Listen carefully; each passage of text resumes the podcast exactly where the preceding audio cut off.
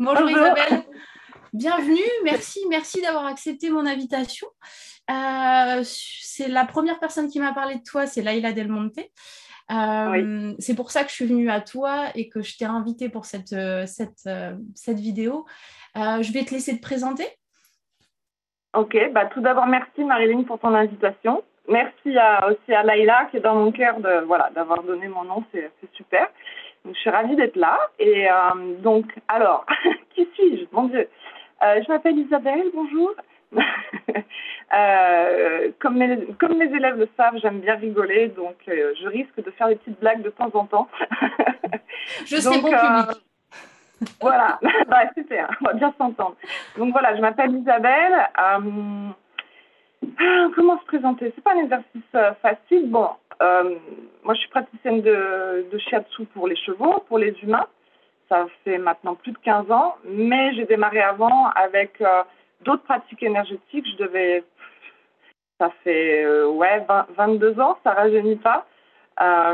Donc j'ai commencé par le Reiki, après j'ai eu d'autres approches chamaniques amérindiennes, chamanisme mongol, taoïsme aussi, taoïsme tibétain. Donc voilà, tout ça c'est venu, enrichir mon approche du bien-être de l'animal et de l'humain, avec un parcours personnel où j'ai pu aussi faire des recherches, appliquer sur moi, expérimenter aussi des choses, ce qui je pense être important, c'est-à-dire pas être que dans la théorie des choses. Voilà, ça fait plus de 30 ans que je côtoie les chevaux et plus de 20 ans que je vis avec eux au quotidien, voilà, à la maison, donc je peux les observer et que j'essaye de les accompagner au mieux, ainsi qu'évidemment leurs gardiens. Et puis sur un autre plan, parce que je reçois aussi des humains, sans forcément qu'ils aient d'animaux ou pas. Voilà. Je ne sais pas si ça vous donne une idée, mais... Voilà. Donc, du coup, tu les abordes au travers de différentes pratiques, shiatsu, énergétique et autres. Et c'est ça qu'on va venir chercher. Et c'est à travers ton regard qu'on va pouvoir en savoir un petit peu plus aujourd'hui sur le cheval et dans son approche énergétique, on va dire, de façon assez large et assez globale. D'où ma première question. Écoute, du coup, à travers toutes tes pratiques, dans ton quotidien, comment toi, tu perçois le cheval? Voilà, moi, je vais le voir par son aspect physique, tel qu'il est, mais toi, comment tu le perçois? Je le perçois évidemment aussi dans son aspect physique, mais en fait, si tu veux, il y a une chose qui me paraît importante, c'est de ne pas séparer les choses. De par l'expérience que j'ai et que j'ai eue, par les choses que j'ai vécues, je me suis aperçue qu'il y a quelque chose qui est assez terrible, c'est de séparer toujours tout, de morceler, de tout séparer. Voilà. Donc, ça, c'est un peu le point de vue aussi de la médecine chinoise et du taoïsme, si tu veux, c'est que, par exemple, on ne sépare pas le corps de l'esprit. L'émotionnel va impliquer sur le corps et le corps va impliquer l'émotionnel. Donc, on a déjà cette vision, en fait, globale, tu veux. Mais moi, je pousse un peu le truc, c'est de ne pas séparer, que ce soit ce qu'on appelle le monde énergétique, spirituel, le monde matériel, de ne pas séparer les différents corps énergétiques ou de ne pas séparer aussi, par exemple, le cheval et son environnement, quel qu'il soit. Pour moi, la problématique, c'est à partir du moment où tu morcelles les choses et que tu sépares et que tu prends juste un petit bout par-ci, un petit bout par-là. Donc voilà, ma façon d'appréhender le cheval, c'est justement, dans cette globalité, justement, qui est le cheval de manière générale et qui est aussi le cheval dans son individualité, tu vois, et dans son environnement, et dans son rapport à son environnement, avec ses congénères, avec l'humain, etc. Donc du coup, ça donne un tableau qui est hyper vaste et hyper riche, parce que c'est une question qui n'est pas si évidente que tu me poses. Voilà, comment percevoir le cheval? Si je te répondais d'un point de vue personnel, je te dirais je le perçois avec le cœur. Voilà. D'un point de vue plus professionnel, on va dire, je suis un peu obligée d'expliquer aussi ce que ça veut dire avec le cœur. Et c'est ça, justement, ça veut dire de voir dans la globalité sans rien séparer. Voilà, je pense vraiment que... La grosse problématique, mais que ce soit chez le cheval ou l'humain ou le chien, peu importe, c'est à partir du moment où on sépare les choses. Ouais, tu ne peux pas aborder le cheval si tu l'extrais de son quotidien, de son environnement, de son humain qui l'accompagne. Oui, tout à fait. Et de ce qu'il est aussi depuis la nuit des temps, parce que Le cheval, ça fait partie des animaux qui sont extrêmement vieux. Si tu prends dans sa généalogie, le premier cheval qui était de la taille d'un renard, qui avait 4 doigts, qui ne ressemblait pas du tout à notre cheval d'aujourd'hui, c'est 50 millions d'années. Nous, en tant qu'humains, dans l'évolution, on est des petits bébés à côté. Donc, si tu veux, le cheval, il est porteur aussi de cette histoire, de cette évolution de 50 millions d'années.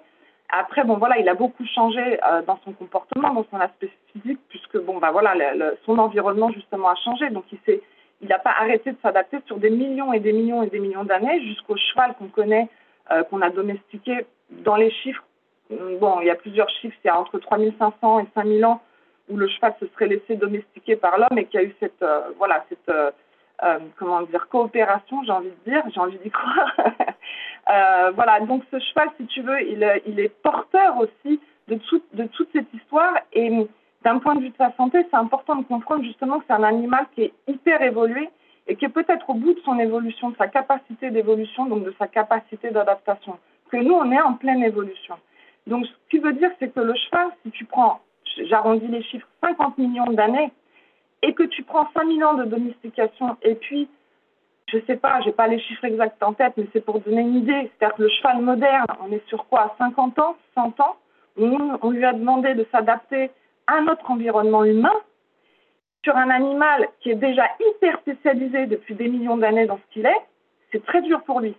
Donc, du coup, tu vas voir apparaître aussi beaucoup de problématiques qui sont liées à ça. Donc, quand je dis, voilà, voir le cheval dans sa globalité, c'est aussi qui il est, qui est cet animal, tu vois, de quoi il est-il porteur dans son histoire, dans son évolution. Et tout ça, ça peut te donner aussi beaucoup, comment dire, de compréhension, justement, sur le cheval d'aujourd'hui, ses réactions, ses problèmes de santé, etc., etc. Je rebondis, tu as parlé de qu'on arrivait à, lui, arriver à... une fin de cycle d'évolution ou en tout cas un aboutissement dans son évolution, alors que nous, là, on est en plein boom. Est-ce que tu peux développer cet aspect ou pas? C'est-à-dire qu'est-ce que tu entends par, justement par le fait qu'il arrive sur une fin d'évolution? Je ne sais pas si c'est le mot que tu as employé, je n'ai pas noté exactement le mot que tu as employé. Ouais, mais... oui, je vois ce que tu veux. J'ai compris, ça y est. Bon, je ne suis pas Darwin, hein, donc je ne suis pas scientifique en évolution, mais ce qui est important de comprendre, c'est que, voilà, c'est que le cheval est un animal extrêmement vieux, donc qui a été obligé de s'adapter aux différents changements de son environnement. Et en fait, je ne sais pas s'il est au bout de son évolution, mais il n'a plus la même capacité, si tu veux, d'évolution, parce que c'est un animal qui est hyper spécialisé par rapport au biotope dans lequel il a évolué pendant des milliers d'années. C'est-à-dire qu'il est hyper spécialisé sur son mode, par exemple, de digestion. Le cheval a une digestion qui est vraiment très pointue et très particulière. C'est bien pour ça aussi qu'on retrouve beaucoup de problèmes avec l'alimentation des chevaux, puisqu'il est hyper spécialisé. Donc, ce que j'entends par au bout de son évolution, c'est qu'il est hyper spécialisé depuis très longtemps. Donc, par cette hyper spécialisation, que ça soit dans la fuite, parce que tout son système locomoteur, cardio-respiratoire, et fait en fonction de ça, par rapport au biotope dans lequel il a évolué, qui est très pauvre, il a été obligé de développer un système digestif très particulier, très performant. On dit que c'est un valorisateur d'énergie, il va manger quelque chose de pauvre et puis son corps va en faire quelque chose de très énergétique. Donc c'est toujours pareil, on va retrouver, voilà, pourquoi on retrouve aussi beaucoup de problématiques, par exemple, du syndrome, comment on appelle ça ? Ah, j'ai oublié le mot. Le SME, le syndrome métabolique équin, on a beaucoup de problématiques de chevaux trop gros, diabétiques, voilà, qu'on a des problèmes avec l'alimentation parce que, quelque part, c'est un peu comme chez l'humain, on est surnourri, tu vois. Bon, voilà, donc c'est ça que j'entends, si tu veux, dans... il n'est pas au bout de son évolution, je pense que tant que tu es sur Terre, tu évolues. Mais lui, il est déjà très vieux, le cheval, il a déjà beaucoup évolué. Et en fait, aussi, on lui demande de s'adapter à un environnement humain, en fait, sur un laps de temps qui est très petit. Tu vois, 100 ans, ou même si on disait 200 ans, sur des millions d'années, tu vois, le delta est énorme. Ouais, c'est vrai, quand on prend un petit peu de recul, ça... Ouais, voilà. On se rend vraiment compte de ça. Donc pour moi, si tu veux, rentre en ligne de compte, justement, l'histoire du cheval dans cette globalité de qui est le cheval. Après, ça n'empêche pas... Si tu veux, tu as plein de lectures différentes. Voilà, tu vas voir la lecture historique, la lecture purement médicale, par exemple qu'ont les vétérinaires, voilà, au niveau physiologique, etc. Tu vas avoir la vision comportementale, éthologique, tu vas avoir la vision énergétique, etc., etc. Donc c'est pour ça, si tu veux, mais que ça soit un cheval, un humain, un chien, peu importe, tout être vivant a cette globalité et, comment dire, embrasse, si tu veux, cette diversité, qu'elle soit matière ou spirituelle. Je vais dire ça, je vais opposer matière et spirituelle, voilà. Bon, tout ça, c'est des mots que j'aime pas parce que justement, ça morcelle et ça sépare. Voilà. D'accord. Et justement, qu'est-ce que tu rencontres, toi, si on pouvait faire une généralité assez globale, quelles sont les problématiques chez le cheval que tu rencontres aujourd'hui qui est assez récurrente?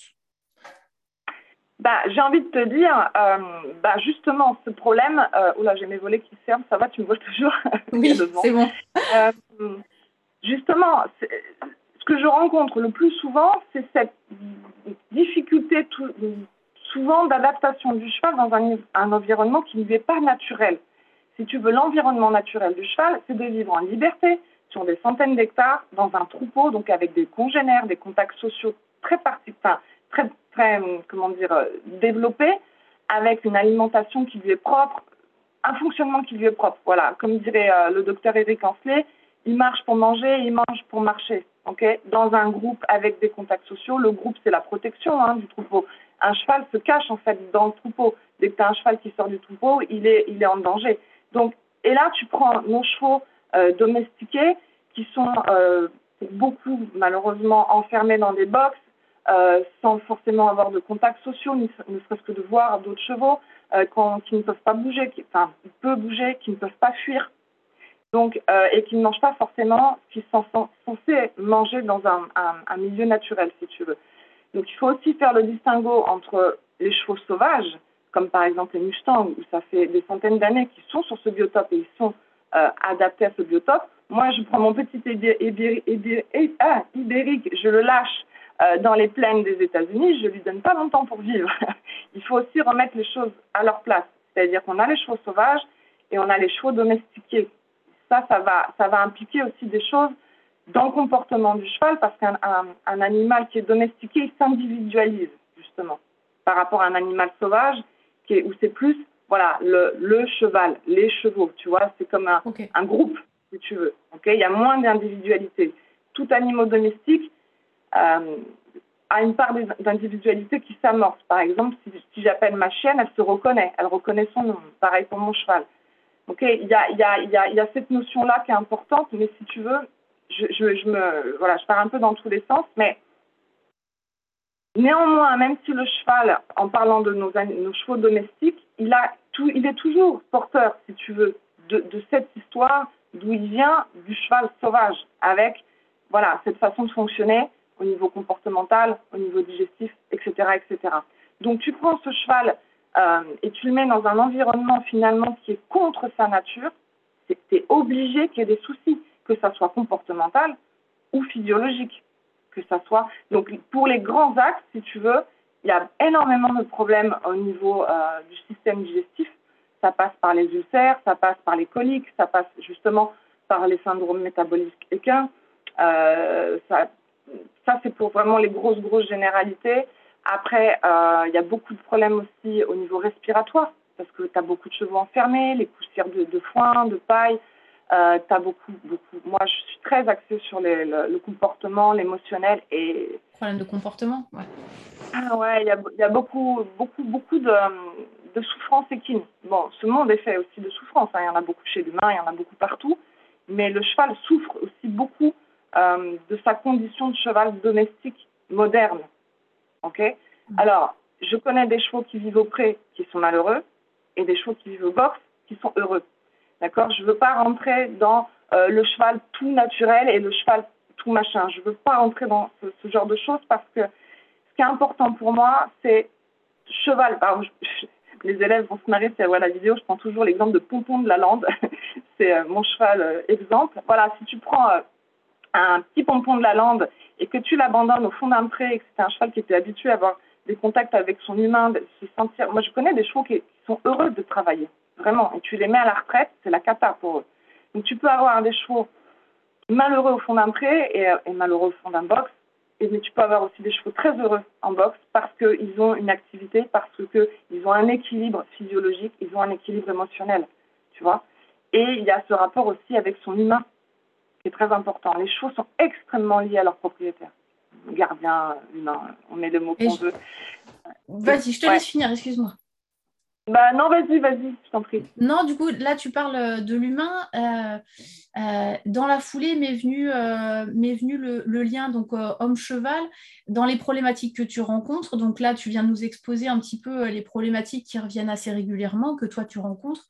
Est-ce qu'il y a des problématiques qui sont liées uniquement à leur humain? Alors, j'essaie de m'exprimer correctement. Des problématiques qui ne sont pas forcément, qui ne portent pas eux personnellement, mais qui vont venir porter parce que leur humain a ça. Est-ce qu'ils ont un lien qui fait que de cause à effet, on va dire, voilà, l'humain a une problématique, ça va se répercuter sur son cheval?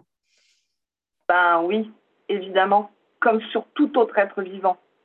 Donc, c'est-à-dire que les chevaux ont évidemment leurs propres problèmes, comme on vient de le dire, si tu veux, liés à leur environnement, liés aussi, il faut prendre aussi en considération leur génétique, le sevrage, le débourrage. Bon, voilà, il y a tout un tas. C'est ça qui est compliqué, c'est que tu as tout un tas de possibilités, de facteurs, en fait, qui peuvent créer un déséquilibre, quel qu'il soit, physiologique, énergétique, émotionnel chez le cheval.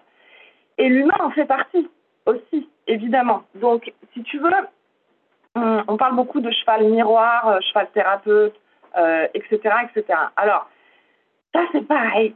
C'est un vaste sujet où il y a beaucoup, beaucoup de choses à dire. Et de mon point de vue, tout être vivant, si tu veux, est émetteur et récepteur.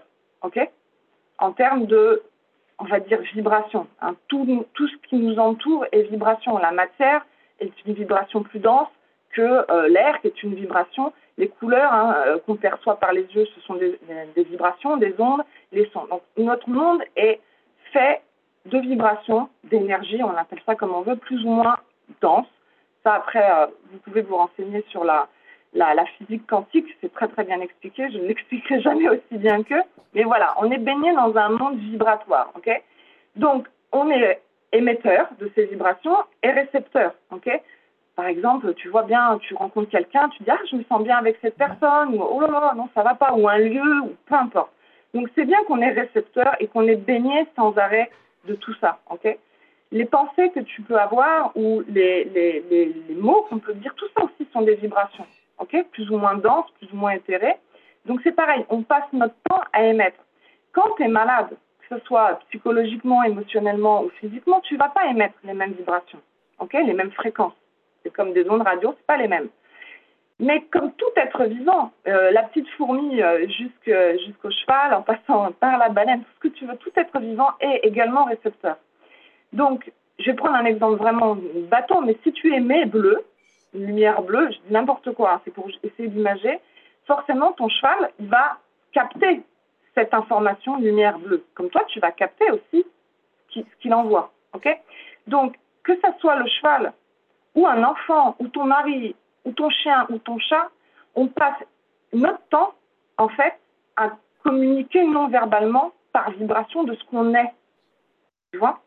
Donc, si tu es en bonne santé, si tu es heureux, tu es rayonnant, tu vas attirer les gens à toi. Si tu es comme ça et que tu n'es pas bien, bizarrement, même si tu dis rien, tu repousses les gens. Ça n'attire pas, en tout cas. Tu comprends ? Donc, ça, c'est des choses qu'on vit tous. Donc, évidemment, notre cheval qui nous accompagne sur notre chemin comme nous, on l'accompagne sur le sien, évidemment, il y a des échanges qui se font, tu vois, en termes, voilà, justement, de vibrations, si tu veux. Donc, le cheval, lui, il est porteur de son histoire, il a ses propres problèmes, mais évidemment, au contact de son humain, il va recevoir, si tu veux, son humain, voilà, dans sa globalité. Donc, évidemment, ça peut, générer chez lui les mêmes symptômes que chez son humain. Et ça, tu le remarques avec aussi nos animaux qui vivent dans notre maison avec nous, les chiens, les chats, etc.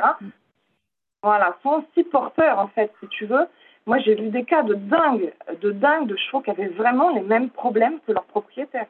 Vraiment. Je pense à un ami qui qui avait un problème grave au rein, son cheval a développé une tumeur sur le rein, le même rein, le rein droit. Ça, ça peut être très troublant. Après, que le cheval, dire que le cheval est un thérapeute de l'humain, ça me dérange en fait. Parce que c'est pas lui qui décide d'être thérapeute. En fait, c'est par cet effet miroir que tu peux remarquer que ton animal, cheval ou autre, a les mêmes trucs que toi. Et donc là, tu peux te dire, tiens, c'est bizarre, comment ça se fait que mon cheval, il a les mêmes symptômes que moi? Et par cet effet miroir, tu peux te dire, ok, ça vient de moi, donc moi, je vais travailler sur moi, je vais aller rééquilibrer tout ça. Donc merci mon cheval, mais c'est pas le cheval qui te soigne, c'est parce que toi, tu as la capacité, parce que peut-être tu aimes ton cheval tellement que tu veux comprendre ce qu'il a et que finalement, ça te renvoie à toi, soit parce que tu es conscient de ce genre de choses, et tu te dis, ok, il y a cet effet miroir et je suis obligée de le prendre en considération parce que je me prends en considération et je prends en considération mon animal que j'aime tant. Donc, ce n'est pas l'animal en lui-même qui te guérit. Tu comprends? Ouais, c'est ta capacité de l'écouter et de le comprendre et de venir travailler sur toi qui fait que... Et, mais du ça, coup, ça fait... Tu compares... On a parlé chien-chat aussi. Le cheval n'a pas plus de sensibilité qu'un chien ou un chat, par exemple, dans cette interaction avec l'humain? Ou est-ce que, en termes d'espèce, de façon générale, ça dépend de chaque individu, évidemment, mais en termes d'espèce, est-ce que l'espèce cheval a plus, justement, de sensibilité à ça ou pas forcément? Je vais te dire oui et non. Je vais te dire que c'est une sensibilité qui va être différente que celle d'un chien, par exemple, mais je vais te dire oui aussi parce que de ce que je ressens, je trouve que le cheval a un, je sais pas comment te dire ça, un champ de cœur très fort, très grand, très large. Et moi, je dis souvent les chevaux, c'est les dauphins terrestres. Tu vois, il y a quelque chose de, que je ne saurais pas te définir en réalité. Tu vois, il y a une sensibilité. Je te dirais pas qu'elle est plus grande que chez le chien ou le chat. C'est pas vrai. Elle est différente. Et il y a une résonance entre le cheval et l'humain qui est énorme. Parce que tu vois bien quand même, depuis justement, si tu prends en considération l'histoire du cheval et de l'homme, c'est hyper intime. Le cheval, j'aime bien dire qu'il s'est laissé domestiquer par l'homme. Sans le cheval, l'évolution de l'homme serait complètement différente.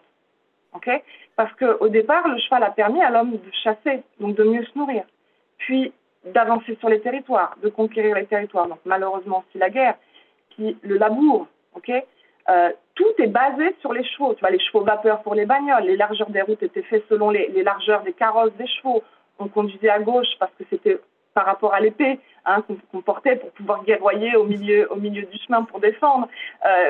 Tu vois, tout est basé en fait. Je crois que même la largeur des rails de train aussi, tout est basé sur 2 culs de chevaux. Tu sais, la largeur de 2 culs de chevaux. Non, mais c'est hallucinant. Vraiment, l'histoire de l'humain et du cheval est intimement liée. Et je pense que c'est pas anodin. Si tu veux, je pense que déjà depuis toujours, il y a quelque chose entre le cheval et l'humain, comme le chien et l'humain aussi. Tu vois, ces espèces de partenariats. Mais le cheval est un animal, de toute façon, qui fascine. Il est porteur de quelque chose qui nous émerveille. Que tu vois, que tu sois quelqu'un du cheval, que tu montes à cheval ou quoi, ou juste quelqu'un, qui n'a rien à voir avec les chevaux, va toujours, de toute façon, trouver un cheval qui galope dans un pré magnifique, si tu veux. Il y a quelque chose qui nous... Je pense qu'il de cœur à cœur entre cet animal et l'humain qui résonne très fort, tu vois. Et je pense, oui, qu'il a une sensibilité qui permet, si tu veux, peut-être d'être encore plus un effet miroir, tu vois. Un chien, il va absorber, il va pas forcément montrer. Le cheval, c'est tout le temps, c'est du tac au tac. Si tu sais voir un cheval, c'est dans l'immédiateté, tout le temps, tout le temps, tout le temps. Le cheval, tout le temps, il te renvoie, c'est sans arrêt. Les gens qui font beaucoup d'éthologie te le diront, c'est le moindre petit mouvement de corps, le regard, etc. Il le capte. C'est très, très, très, très, très rapide. Et je pense parce qu'il a gardé comme un peu une âme un peu sauvage, entre guillemets. Tu vois? Plus que le chien. Il est moins docile, entre guillemets. Il s'exprime, il vient s'exprimer. Pardon. Pardon, excuse-moi, il y a un décalage, donc je t'ai interrompu, excuse-moi. Non, je complétais ce que tu disais par rapport au chien, par exemple. C'est vrai que le cheval garde ce caractère de il va dire les choses. Il ne va pas simplement se laisser dominer paisiblement, on va dire. Pour certains, peut-être qu'ils ne sont pas écoutés, mais si on écoute, enfin, si on est assez... on communique facilement avec son cheval et qu'on est à l'écoute, c'est vrai que plusieurs fois, parce que moi, ça fait 25 ans que celui qui est par là m'accompagne, il m'a rembarré quelques fois quand même, hein. Il m'a dit « Oh, hein t'es mignonne là, mais bon, va falloir grandir un peu. » Donc voilà, je pense que le cheval, par cette capacité, cette énergie qu'il porte, par qu'il est, en fait, a vraiment un effet miroir très fort chez nous. Après, à nous, de voir ou de ne pas voir, tu vois. Tu as des chevaux, ils sont des parfaits miroirs pour leurs humains, et puis ces humains-là ne voient pas, ne sont pas dans cette démarche-là. Et bon, mais je sais que, effectivement, on pourrait dire que le cheval accompagne l'humain. Dans l'histoire, c'est déjà ça. Aujourd'hui, tu vois, on n'a plus besoin du cheval, finalement, pour... le labour ou le déplacement, et le cheval fait toujours partie de la vie de l'humain, et il y a de plus en plus de chevaux. Je crois qu'il y a presque 60 millions de chevaux au monde. C'est énorme. Ah oui, je ne savais pas. De chevaux domestiqués. Je crois, je ne suis pas une super balèze sur les chiffres, mais bon, et ce qui est intéressant de voir, c'est qu'il y a de plus en plus de chevaux. Il y a de plus en plus de gens qui adoptent des chevaux, qui ont des chevaux dans leur vie. Parce que je te dis, je pense que cet animal, un peu comme les dauphins, il y a un truc un peu mystique, tu vois, un peu mystérieux chez cet animal qui nous attire. Et oui, mais je ne sais pas, c'est parce qu'il est plus gros qu'un chien, mais ouais, il y a un effet miroir qui est énorme. Et, mais si tu veux, je vais te dire, à mon sens, ce qui est vraiment guérisseur, ce n'est pas l'animal, c'est l'amour. Parce que c'est l'amour que tu portes à ton animal qui te permet de voir qu'il y a quelque chose qui ne va pas. Et par cet amour, donc cette humilité, tu es capable de te dire, ok, ça vient de moi, il y a quelque chose chez moi, je génère quelque chose qui va pas, qui n'est pas en place, et mon cheval, quelque part, me le montre, mais il me le porte un peu aussi. Parce que je pense que nos animaux domestiques qui ont les mêmes soucis que nous, c'est comme s'ils nous aidaient à porter un peu notre sac à dos. Tu vois ce que je veux dire? Et je pense sincèrement que c'est par amour qu'on voit tout ça, et qu'on veut finalement, au départ, aider notre animal, et en voulant aider notre animal, on fait nous-mêmes. Et c'est là où on comprend ce qui se passe. Donc, pour moi, voilà, le vrai guérisseur, c'est ça, c'est l'amour. Oh, comme c'est beau. Mais c'est magnifique ce que tu dis. Voilà, c'est magnifique. Mais oui, c'est tellement ça, c'est tellement ça, c'est vrai. C'est à la fois beau et vrai. Et le cheval a une capacité d'amour exceptionnelle. Mais tu vois, quand je dis ça, je me sens un peu en porte-à-faux par rapport aux chiens. Parce que, tu vois, par exemple, les chiens aussi, bien sûr, ont une capacité d'amour incroyable. Mais ce qui est touchant chez le cheval, c'est qu'il a une capacité d'engranger aussi sans rien dire. Un cheval est muet. Tu fais mal à un cheval, il hurle pas. Tu fais mal à un chien, il hurle. Donc aussi, il y a beaucoup d'humains qui n'arrivent pas forcément à appréhender justement la souffrance chez le cheval, qu'elle soit physique ou psychologique, parce que le cheval ne l'exprime pas toujours, parce que c'est une proie. Une proie dans la nature, si elle exprime une souffrance, elle est perdue. Donc voilà, c'est pour ça que je te dis, c'est souvent l'amour qu'on a pour notre cheval qui nous ouvre les yeux, en fait, sur lui. Et puis, en ouvrant les yeux sur lui, donc sur l'autre, on ouvre les yeux sur soi. Et vice-versa. Voilà. C'est beau. C'est beau. Et donc, toi, dans ton quotidien, tu es amenée, ça t'arrive donc d'accompagner parfois selon la problématique, d'accompagner à la fois le cheval, mais aussi du coup son humain qui a ses problématiques, je vais appeler ça comme ça, mais bon, son besoin d'évolution.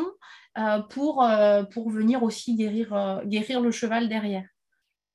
Mais complètement, et c'est pour ça que je suis super heureuse aussi d'avoir cette branche en humain, si tu veux, de pouvoir accompagner aussi les humains, parce que quand je vois un cheval et que voilà, il y a une résonance justement de sa problématique est en lien avec l'humain, et que pendant qu'on parle, l'humain, ouais, on va dire ça comme ça, cheval humain, la personne s'en rend compte. Et qu'elle me demande, mais est-ce que vous faites les humains aussi? Là, je te jure, je mets un petit coup de coude au cheval en me disant, tu vas voir, ça va aller bien jouer. Ouais, donc voilà, mais bien sûr, et ça, c'est vraiment quelque chose qui me passionne dans mon métier, et je manque malheureusement cruellement de temps, mais j'aimerais justement, par rapport à l'expérience que j'ai voilà, un peu collectée, tout ça, et cette vision des choses, c'est justement, créer quelque part ma propre méthode justement de travail conjoint, de rééquilibrage du cheval et de l'humain, mais en même temps. Pas une séance pour l'un et une séance pour l'autre, vraiment les deux. Bon, ça, c'est un projet que j'ai depuis longtemps, mais voilà, il faut du temps pour développer ça. Parce que oui, bien sûr, c'est énorme. Est-ce que c'est rarement l'inverse. C'est rarement l'inverse. L'humain, je n'ai pas vu d'humain absorber, entre guillemets, la problématique du cheval. Avoir les mêmes symptômes que son cheval. Ouais. Ça, je pense que c'est vraiment une capacité très animale, parce que l'animal, lui, n'est pas du tout déconnecté de la nature, enfin, en tout cas, beaucoup moins que nous. Et sur le plan énergétique, il est beaucoup plus sensible. Tu vois bien, nous, on est un peu... Il y a un livre de Vercors, qui a un livre philosophique qui s'appelle « Les animaux dénaturés ». Donc, il parle de l'humain. Nous, les animaux dénaturés, en dehors de la nature. Tu vois ? Donc, je pense aussi qu'en côtoyant les animaux, on se remet dans la nature grâce à eux. Donc, ça redéveloppe aussi notre capacité... Ben, de vision des choses, de ressenti, etc. Donc c'est là où, effectivement, on pourrait dire que le cheval est thérapeute, si tu veux, que l'animal est un guide à partir du moment où aussi on se laisse guider, si tu veux. Tu vois? Mais je ne pense pas que les animaux ont des missions, tu vois, je viens sur Terre pour aider. Quoique, bon, c'est un autre sujet. Voilà, j'ai rencontré des animaux qui m'ont fait dire qu'ils étaient vraiment très particuliers. Tu as l'impression vraiment d'avoir un niveau de conscience extrêmement élevé pour son espèce, si tu veux. Donc, je pense qu'à l'intérieur de chaque espèce, il y a il y a des animaux qui sont guides pour l'espèce, quoi. Bah, j'ai l'impression que c'est un peu, on parle des dauphins ambassadeurs, tu sais. Ouais. Et je reviens toujours aux dauphins, finalement. Mais ouais, je pense qu'il y a des êtres particuliers parce que, de toute façon, on est tous en évolution. Bon, après, on pourrait parler de réincarnation, de blablabla. Il y aurait... Ah bah là, si on part, je te garde pendant une semaine. Non, mais je reviendrai. Il n'y a pas de souci, avec plaisir, si tu me réinvites. Non, il y a beaucoup de choses à dire, justement, dans cette idée de ne pas séparer les choses. Donc, c'est à la fois très simple et à la fois compliqué. C'est simple à ressentir, mais c'est compliqué à expliquer, parce que expliquer une globalité qui fait une unité, c'est bon, c'est compliqué, ouais. Et là, c'est vrai que depuis le début, j'ai tendance à parler de l'humain avec son cheval, son cheval avec son humain. Mais il y a des gens qui, par exemple, dans les centres équestres, qui n'ont pas de chevaux pour les accompagner vraiment identifiés, qui vont côtoyer plein de chevaux, des chevaux qui vont côtoyer plein d'humains, hein, du coup, des enfants, dans les centres équestres. Est-ce que ce rapport qu'on peut créer homme-cheval quand on évolue ensemble, quand on vit ensemble, peut être identique dans ces lieux-là où les chevaux vont voir plein de gens, où les gens vont voir plein de chevaux. Est-ce que ces chevaux peuvent récupérer des choses de ces gens-là et est-ce qu'il peut interagir pareil ou pas? Alors, je pense que sur ces chevaux on va prendre l'exemple des chevaux de club, qui voient beaucoup de monde, qui sont montés par beaucoup de personnes différentes, je pense pas qu'ils puissent prendre justement par résonance, comme on disait, la problématique d'un humain en particulier ou de tout le monde. Un peu de chaque peut-être. On le voit beaucoup chez les chevaux d'équithérapie, où ils sont quand même très impactés. Les chevaux de club sont aussi très impactés, mais j'ai envie de te dire plutôt sur une globalité d'un excès d'informations énergétiques, etc., plutôt que de prendre, tu vois, un problème particulier chez telle personne, un problème particulier.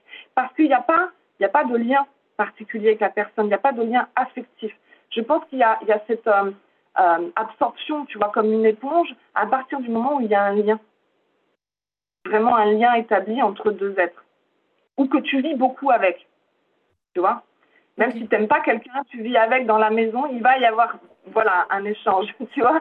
Donc, ces chevaux-là, en fait, ils ont d'autres problématiques, si tu veux, qu'une problématique qui appartient à un humain, tu vois. Après, je pense que si, par exemple, tu as un cheval qui s'attache particulièrement à un enfant ou une grande personne parce qu'il est monté régulièrement par cette personne et qu'il y a une affinité, oui, peut-être qu'il va y avoir cet effet miroir qui va commencer à naître et qui peut-être s'amplifier. Mais je pense sincèrement qu'il faut un lien entre les deux. Après, voilà, les chevaux de club ou les chevaux en équithérapie, faut s'occuper d'eux parce qu'ils absorbent beaucoup, que ce soit l'environnement, que ce soit le travail aussi. Il y en a, ils travaillent beaucoup, ils ont des douleurs physiques, etc. Ils n'ont pas toujours une nourriture non plus super adéquate. Et puis, effectivement, ils sont manipulés montée par beaucoup de gens différents, donc qui sont porteurs, évidemment, de chaque personne est porteur de son histoire, de ses problématiques, on va dire, de sa vibration. Donc c'est sûr que, oui, tu vois, mais c'est de manière plus générale, ça va pas être un problème particulier.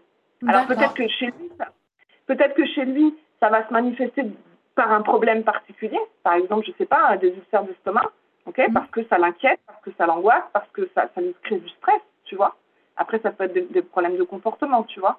Mais le cheval va l'exprimer aussi à sa manière, aussi par rapport à ses fragilités, sa génétique, etc., etc. C'est très vaste. Ok. Et à l'inverse, la personne qui vit au quotidien avec plusieurs chevaux, donc elle peut avoir ce lien, le lien n'est pas unique à un humain, un cheval, et elle peut partager ce lien avec plusieurs chevaux et en gros ils se répartissent les problématiques. Ok, bon, moi je prends ça, toi tu prends ça. C'est exactement, non mais c'est exactement ça, Marilyn, j'attendais à la fin pour te dire oui, ils vont porter le sac à dos à plusieurs. Tiens, toi tu vas prendre les bouquins, toi, tu vas prendre la bouteille d'eau. Évidemment. Donc, plus tu as d'animaux, finalement, plus tu... Et que, imagine, je suis une personne avec plein de problèmes. Plus je vais avoir d'animaux, en fait, plus la charge de mes problèmes vont être répartis, en fait, si tu veux. Donc, chacun va prendre un bout. OK. Moi, j'ai eu des périodes de vie assez compliquées et où j'avais tout un tas de trucs qui sortaient de moi. Et j'ai remarqué que chacun de mes animaux avait pris un truc. Tu vois, j'ai deux chiennes, un chat et deux chevaux. Chacun avait pris un truc. Mais vraiment un truc à moi. Hein, ouais. Je ne pouvais pas le nier. Donc j'étais à vite, il faut que je me répare vite parce que j'en ai marre de voir mes animaux pas bien. Tu vois, mais c'est là aussi où c'est hyper, mais vraiment hyper important que les gens ne rentrent pas dans la culpabilité quand ils s'aperçoivent que leur animal, je dis animal parce que, on parle beaucoup de chevaux, mais bon, voilà, j'inclus tous les animaux qui nous accompagnent. Il ne faut pas que les gens culpabilisent, si tu veux, en disant « Ah, mon Dieu, c'est de ma faute, mon cheval, il est malade parce que moi, je suis malade ou parce que moi, j'ai un problème. Ah, mon Dieu, qu'est-ce que j'ai fait ?» Tu comprends ? C'est vraiment important que les gens se rendent compte que, ok, le cheval, l'animal, nous aide à porter notre sac à dos. Déjà, les remercier dans notre cœur, et justement, mettre tout en œuvre pour les libérer le plus rapidement de notre propre sac à dos. Donc, c'est leur apporter du confort, c'est les accompagner dans leur accompagnement envers nous, et nous, travailler sur nous pour libérer ce sac à dos le plus vite possible. Donc, souvent, ça peut être une super motivation parce que tu aimes tellement tes animaux, tu te dis « Oh, j'en ai marre, mes pauvres, de vous faire porter mes sacs à dos. » Mais je pense, si on parle de chemin de vie, que les animaux ont aussi leur propre chemin de vie, les animaux domestiques, parce qu'on parlait, qui sont plus individuels, et que, est-ce que, finalement, l'animal ne serait pas là aussi pour aider l'humain, mais comme nous, on est censé les aider aussi, tu vois, dans un échange. Donc, c'est important de ne pas culpabiliser si ton animal, il a la même chose que toi, mais c'est te responsabiliser à faire entrer les choses rapidement dans l'ordre, pour lui et pour toi, évidemment. Parce que la culpabilité, elle ne sert à rien, quoi. Oui, c'est sûr, elle ne servira pas son évolution ni la tienne, quoi. Voilà. Et puis, ça marche comme ça. Je te dis, on est tous émetteurs-récepteurs. À partir du moment, si tu veux, où tu as affaire à du vivant, ça communique. Mais j'ai envie de te dire, avec la vie aussi. Tu sais, on me disait tout à l'heure, voilà, si je ne suis pas bien, je vais émettre telle vibration, mon cheval va l'absorber. Mais comme je te disais, ça peut être ton enfant, ton mari, ta meilleure amie, etc. Mais la vie aussi. Tu sais, c'est le foutu schéma récurrent. « Ah, mais c'est pas possible, à chaque fois ça sert bien, mais c'est pas possible. » C'est une blague. T'aimer du bleu, c'est du bleu. Et la vie, elle va toujours te ramener, si tu veux, quelque chose, un événement, une difficulté, une épreuve. Pas pour te punir, hein, pour te faire comprendre que c'est ça qui déconne chez toi et qu'il faut dépasser ça. Donc, un cheval, un chien, un chat ou la vie de toute manière. Tu vois ? C'est pour ça qu'il faut rien séparer, si tu veux. La vie, elle s'écoule au travers de nous, et au travers de tout être vivant. Donc cet effet de résonance, finalement, est-ce qu'il se fait vraiment avec le cheval ou avec la vie elle-même qui passe au travers du cheval et qui lui a peut-être une... Et telle est la question. Bon, voilà. On va partir sur des trucs philosophiques. Mais tu vois, c'est-à-dire que c'est ça la globalité. C'est que c'est assez simple, en fait. Bah ouais, c'est compliqué à expliquer. Moi, j'ai envie de dire, voilà, tout n'est pas dit, mais ça vient chercher, ça vient déjà, tout ce que tu viens d'exposer, ce lien d'amour, là, je pense que pour les personnes qui vont écouter ce que tu viens de dire, je pense qu'il y a à recevoir. Il y a juste à recevoir et laisser décanter. Et laisser décanter parce que, non mais c'est vrai, il y a plein de choses. Il y a un puzzle qui se met en place dans ta façon d'exposer les choses et de les présenter qui est là on vient de prendre 2 levels d'évolution juste en t'écoutant, tu vois. Non mais c'est vrai. C'est vrai parce que si les gens qui écoutent, déjà c'est des gens qui s'intéressent à ce sujet aussi et qui cherchent une évolution aussi, qui sont chercheurs de ça, je pense que juste avec tout ce que tu viens de dire, ouais, je pense qu'il y a matière, à déjà évoluer de 2 niveaux là, juste en conscientisant ce que tu viens de dire. Si tu peux apporter quelque chose, c'est avec grand plaisir. Voilà. Mais n'oubliez jamais qu'on n'est pas séparés des choses, nous aussi humains. Putain, on n'est pas. Pardon. On n'est pas. On est... Les gros mots ne sont pas autorisés, s'il vous plaît. Bip.